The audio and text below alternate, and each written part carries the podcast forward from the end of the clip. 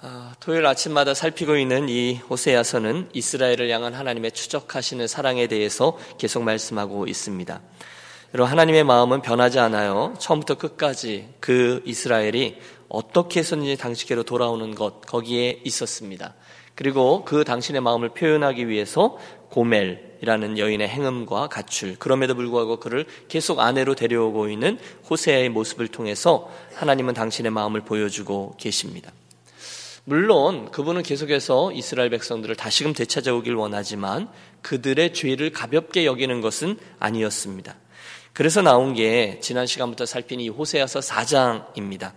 4장에는 어, 하나님의 논쟁이 계속해서 나온다고 말씀드렸죠. 다시 말해서 호세아 1장부터 3장까지는 이스라엘 백성들을 그래도 사랑하며 변호하려는 변호사의 입장에서 하시는 하나님의 말씀이라면 이 4장의 말씀은 그들의 죄악을 직접적으로 질타하며 고소하는 검사의 입장에서 기록한 말씀이다 할 수 있습니다. 4장에 어, 우리가 전반부를 지난주에 살폈는데요. 하나님은 이스라엘 백성들을 지적하되 그들에게 기대하던 하나님의 백성다움, 하나님 백성으로서의 성품, 진실, 인내, 여호와라는 지식이 없다라는 것을 고발했습니다. 그 결과 이스라엘 백성들은 저주, 살인, 도둑질, 간음의 죄를 저질렀고 그로 인해서 사람과 사람, 사람과 자연 사이에 엄청난 타락과 저주가 임했습니다. 개인적인 죄를 지적했습니다. 그 다음은 종교적인 제사장, 그들을, 어, 종교인들이죠. 그들의 죄악입니다. 백성들은 물론이거니와 제사장들마저도 백성들의 눈치를 보느라 해야 될 말씀을 제대로 전하지 못했고 이스라엘의 죄악을 지적하지 못했다. 제사장들의 죄를 지적합니다. 그리고 나서 이스라엘은 점점 더 죄의 악순환 속에 빠져들게 되었고 여호와 쫓기를 그쳤던 그들은 먹어도 배부르지 않고 행음에도 수요가 더하지 못하는 허무한 결과 앞에 서게 되었습니다. 사장의 그런 어, 하나님의 지적입니다. 그리고 나서 오늘 대하는 사장의 마지막 부분은요, 그 다음에 이루어지는 이스라엘의 국가적인 죄악에 대한 사실입니다. 국가적인 죄악. 여러분, 우리가 보통 이 선지자들의 이야기들을 대하다 보면 이스라엘이 굉장히 힘들 때 대부분이었거든요. 그런데 오늘 어, 이 호세아 시대에는 북이스라엘이 여로보암 2세의 통치 아래 있을 때였습니다.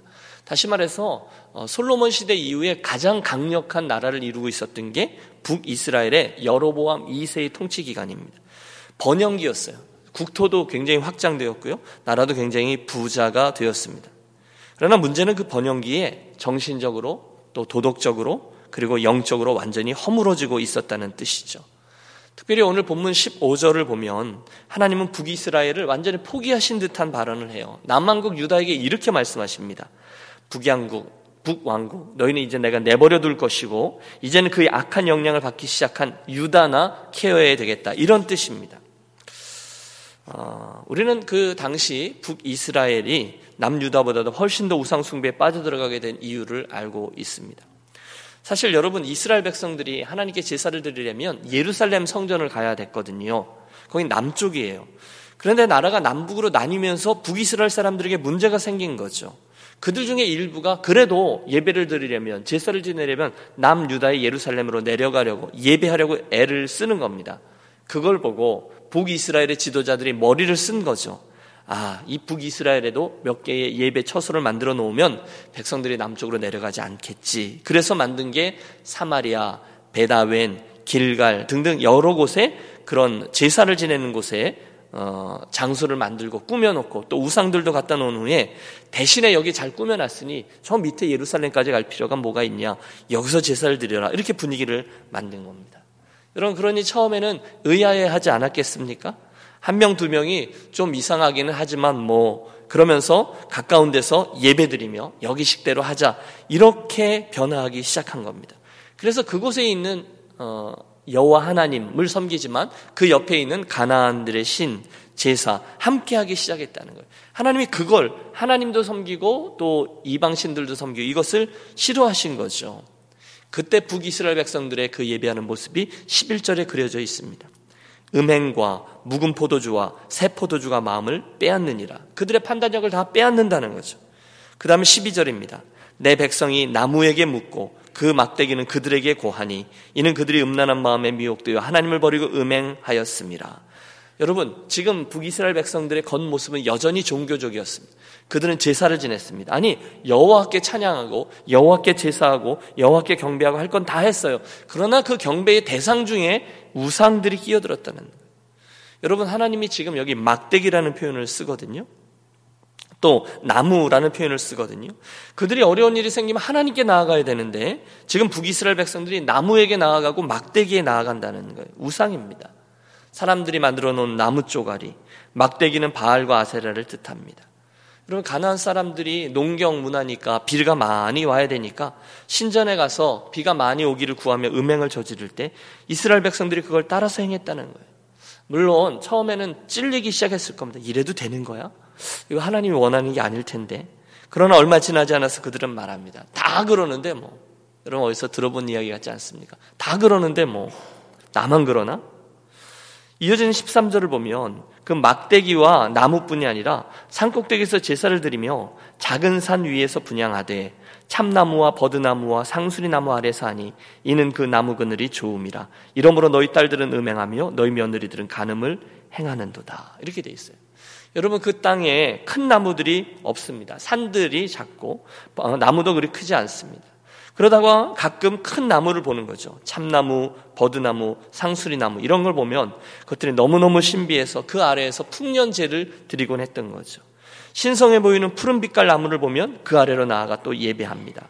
그 결과 14절의 말씀처럼 너희 딸들이 음행하며 너희 며느리들이 가늠하여도 내가 벌하지 아니하리니 이는 남자들도 창기와 함께 나가며 음부와 함께 희생을 드림이라 깨닫지 못하는 백성은 망하리라. 너희 딸도 그렇고 너희 며느리도 그렇고 다 그렇다는 거예요. 아니 여자들뿐이 아니었어요. 남자들도 다 똑같았습니다.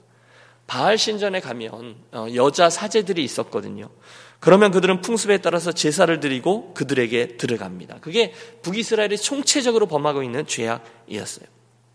여러분 지금 이 호세아 4장에서 개인적인 죄를 지적하시고 이스라엘 백성들 제사장들의 죄를 지적하시고 그래서 파괴된 이야기를 하고 그리고 나서 지금 총체적인 이스라엘 백성들의 국가적인 죄에 대해서 지적하셨습니다. 그들 그 희망 없는 북이스라엘 사람 그래서 하나님 마음을 바꿉니다. 너희들은 내가 졌다. 너희들은 내가 버리리라.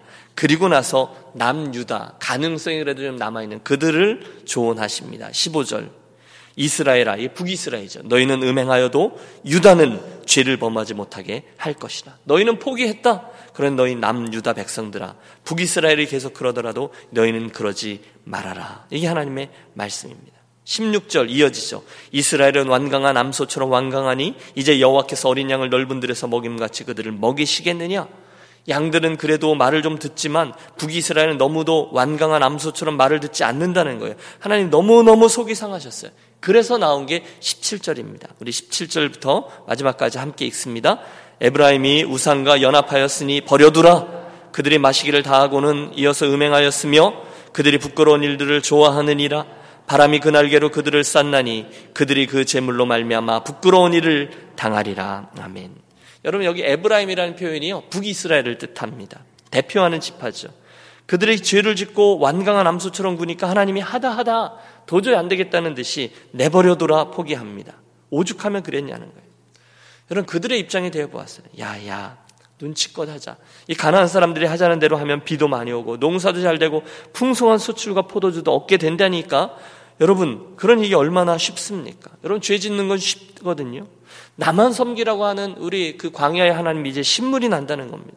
로마에 오면 로마법을 따르는 게 맞지. 그래서 이스라엘은 계속해서 가나안을 쫓아갑니다. 자, 하나님은 그래도 분위기 파악을 못하고 계속해서 이스라엘을 보채합니다. 그러면 안 된다는 거예요. 내게로 돌아와라. 그러면 너희 안 된다. 거짓막대기를 쫓아가지 마라. 우상이다. 나무들을 쫓아가지 말라. 영적인 음행이다. 내게로 돌아와라. 그러나 끝끝내 그들은 하나님을 거절합니다. 그래서 오세야서는 참으로 안타까운 기록이 아닐 수 없어요. 자, 이상이 오늘 본문의 내용입니다. 여러분 이 즈음에 저와 여러분의 그 북이스라엘 백성들의 모습과 그들을 향해 외치시는 하나님의 음성을 오늘 저와 여러분에게로 가지고 와 적용해 봅니다. 가장 먼저 여러분 북이스라엘 백성들이 왜 그렇게 타락했을까요? 타락의 원인부터 시작하죠. 우선은 그들이 예배하는 방식이었을 겁니다. 그들의 무너짐은 가장 먼저 하나님이 정해 놓으신 예루살렘 성소를 거부하고 자기들의 편의 때문에 북쪽에 예배 처소를 따로 마련한 데서부터 시작됩니다. 물론 정치적인 이유가 있었죠. 나라 백성들의 마음을 빼앗길까봐. 물질적인 이유도 있었죠. 돈도 세이브 되니까. 그러다 보니까 하나님이 정하신 방식 말고 우리 편에서 유리한 대로 야 이러면 되겠다. 이런 식으로 하자. 내가 원하는 방식으로 신앙생활을 진행해 나갔다는 것입니다. 오늘 우리들에게 이게 무슨 의미가 있을까요? 여러 가지로 적용할 수가 있겠죠. 뭐, 아, 그렇지. 예배는 하나님이 원하시는 대로, 하나님 정하신 대로 해야지, 나 중심적으로 하면 안 돼. 뭐 이런 적용이라든지, 하나님 정하신 시간이 있으면 예배의 시간을 내가 잘 지켜야지, 라든지, 예물을 준비하는 어, 원칙이나 태도를 제대로 하자라든지, 여러분, 저와 여러분은 우리가 하나님께 예배하는 동안 정말 나 편한 대로가 아니라 하나님의 기대대로 예배를 잘 드리는 성도들이 되시기를 바랍니다. 이스라엘은 안 그랬다는 거예요. 글로 내려가지 않으면 시간도 전략하고 돈도 전략하고 그러는데 뭘 구태여 예루살렘까지가 그냥 여기서 해 가까운 데서 들여버리자 거기서 시작된 거예요. 자기들 편한 대로 자기 혼자 결정하고 어? 하나님 여기서 예배드리나 저기서 예배드리나 매 한 가지죠. 시간도 전략되잖아요. 쓸데없이 길에다가 돈 뿌리지 않아도 되고 그러니까 여기서 드릴 테니까 여기서 받으세요. 통고했습니다. 물론 여러분 우리는 다른 것으로 얼마든지 그분을 향한 우리들의 마음을 표현할 수 있습니다. 하지만 그럼에도 불구하고 일부러 나의 시간을 드리고 일부러 거기까지 가고 나의 물질을 드리고 여러분 거기엔 정말 우리들의 사랑과 정성이 들어가게끔 되어 있죠. 여러분 오늘 아침에도 우리가 운전하며 여기까지 나와오시면서 얼마나 많은 생각들을 하셨겠어요. 그러나 주님을 사랑하기 때문에 그 맨 근원에 가보면 하나님을 사랑하기 때문에 그분께 예배드리기 위해서 그분께 시간을 드리기 위해서 그분께 우리들의 몸을 드리기 위해서 그분께 우리들의 물질을 드리기 위해서 우리가 이곳에 와서 함께 믿음의 여정을 걷습니다. 아무리 생각해도 여러분은 주님을 사랑하는 분들이신 거죠. 주님 사랑하기 때문인 거죠. 여러분 연애할 때를 생각해 보십시오. 우리가 그 사랑하는 연인을 위해서 얼마나 많은 걸 투자합니까? 시간, 몸, 물질 다 사용합니다. 이상하게 이제 제가 어, 섬기는 교회 공동체에 하나님이 주신 부교육자들 같이 섬기는 분들 보면 대부분이 연애해서 결혼을 했거든요. 그러면 뭐 이야기를 꺼내면 끝이 없죠. 아, 글쎄 목사님 그 양반이 변했어요. 옛날에 저 사람이 나를 쫓아다닐 때는 끊임없이 쫓아다녔어요. 공부도 제대로 안 하고 1년 내내 쫓아다니며 선물 공세를 하는데 내가 졌어요. 이런 사모님들이 굉장히 많거든요. 그 모든 투자를 절대로 아까워하지 않는 남자들. 하지만 그 결과 얻게 된 대가는 엄청났습니다. 너무너무 귀한 아내들. 당신보다 당신 진짜 어, 사모님 칭찬을 하는 거죠. 훨씬 더 뭐 이러면서 그 아내와 보배로운 아이들, 아름다운 가정, 여러분 정말로 어, 귀한 것들을 많이 얻습니다. 말씀드렸죠. 사랑은요, 사랑받는 대상을 귀하게 만들어줍니다. 그 사랑 때문에 그가 귀한 거예요. 모든 것을 다 내놓고 베푸는 거예요. 하지만 그 사랑에 식는 순간에 그 대상은 더 이상 존귀하지 않습니다. 쌩 하고 어, 무시하고 투명인간 취급을 합니다. 지금 이스라엘 백성들이 하나님 향해서 하는 게 그런 거죠. 오, 예루살렘까지 가지 않아도 된다고? 듣던 중 반가운 소리네. 그냥 바로 우리 옆 동네 베델에 가서 하면 된다고? 야, 잘 됐다. 시간도 별로 없었는데. 또 노잣돈도 길에다 흘릴 필요도 없고 말이야. 일거양득이네. 자기 중심적인 예배 생활입니다. 안 된다는 겁니다. 사랑하는 여러분, 더욱 섬길수록 더 귀한 주님, 더욱 섬길수록 더 귀한 주님, 이 원리를 알게 되시기를 축복합니다. 섬기고, 내가 섬기는 대상을 내가 섬기는 것만큼 사랑하면 그만큼 그분이 존귀하게 된다는 거예요. 주님도 약속하셨어요. 나를 존귀히 여기는 자를 내가 영화롭게 하리라 하셨거든요. 그러므로 사랑하는 여러분 지금도 잘 아시지만 예배하는 일을 위해서는 최선을 다해서 정성껏 하시기를 부탁합니다. 준비함으로 예배당으로 나오시고요.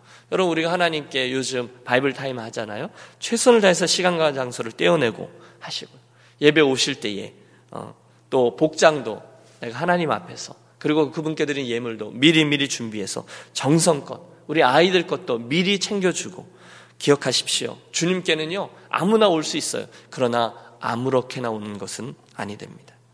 그날 이스라엘은 그분께 나오는 것 자체를 아무렇게나 했습니다. 아니요. 예배는 저와 여러분의 시간과 정성이 들여진 최고의 경배가 되어야 될 거예요. 그날 이스라엘 백성들의 실패에서 우리가 배우는 첫 번째 배움인 거죠. 또 있습니다.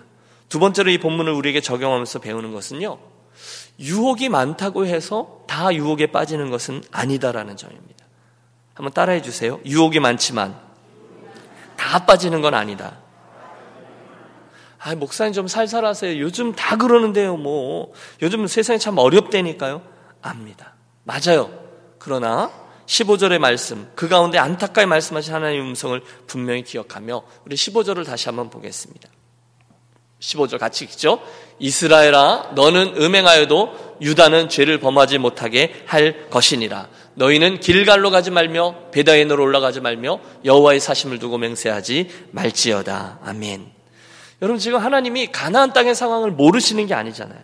하지만 그 와중에도 하나님 유다에게 요구하십니다. 유다야 내가 안다. 주변 사람들이 다 그렇게 죄를 범한다는 것. 특별히 네 옆에 있는 형제 북이스라엘까지 그렇게 죄를 범한다는 건 내가 안다.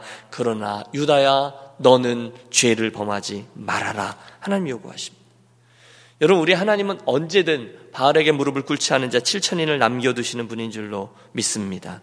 주변의 사람들이 다 그렇게 해도 돈을 쫓아가고 바알을 쫓아가고 그에게 무릎을 꿇어도 하나님은 항상 신앙의 남은 자들을 남겨두세요. 여러분 제가 늘 권하죠. 늘 소원하며 기도하죠. 우리 유년 가족들이 세상에 있는 많은 사람들이 하나님을 대충 믿고 대충 섬기고 다 그렇게 하는데 뭐 할지라도 하나님 앞에서 정결한 사람들로 남은 자들이 되시기를 축복합니다.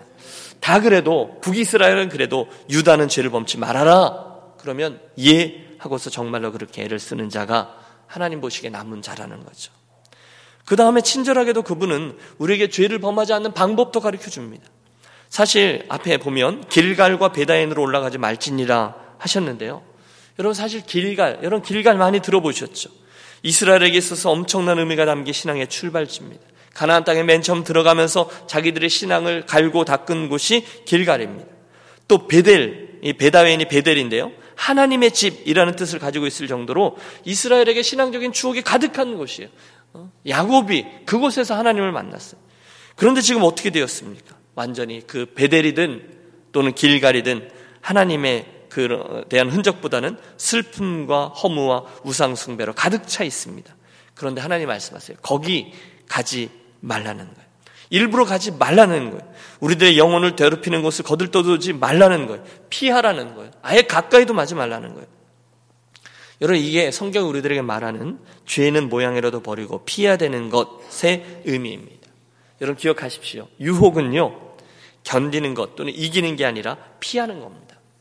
여러분 해볼까? 유혹은 견디는 게 아니라 피하는 것입니다. 성경에 보면 유혹을 이겨라 유혹을 견뎌라 이런 말이 없어요. 유혹은 피하라 이렇게 되어 있습니다. 요셉이 그랬잖아요. 사랑하는 여러분, 어, 우리들의 고민 있죠. 죄를 짓지 않고 싶어 해요. 그런데 거기에 서서 주여 나로 하여금 시험에 들지 말게 하옵소서 그런 게 아니라 그곳을 피하는 겁니다. 그게 유혹에 빠지지 않은 첫 번째 방법이고요. 또 있어요. 죄를 짓지 않는 두 번째 방법은 15절의 마지막 부분에 나옵니다. 여호와의 사심을 두고 맹세하지 말지어다. 이건 장담하지 말라는 거예요. 큰 소리 치지 말라는 거예요. 나는 절대로 죄를 짓지 않을 수 있어. 나 맹세해. 그렇게 큰 소리 치지 말라는 겁니다. 여러분 사람들이 왜 맹세를 하는지 아십니까? 큰 소리로 아무리 얘기를 해도 믿어주지 않으니까 다른 걸 갖다 놓고 맹세하는 거예요. 하나님의 이름을 들먹이는 거예요. 하늘을 두고 맹세한다는 거예요. 안 됩니다. 누구도 죄를 다스릴 수 없습니다. 기억하겠습니다. 죄를 다스릴 수 있는 사람은 크게 결단하고 큰 소리를 내는 자가 아니라 저는 연약합니다. 도와주십시오라고 엎드리는 겸손한 사람, 그리고 그 자리를 피하는 사람인 줄로 믿습니다. 그게 유혹을 피하는 방법이라는 거예요.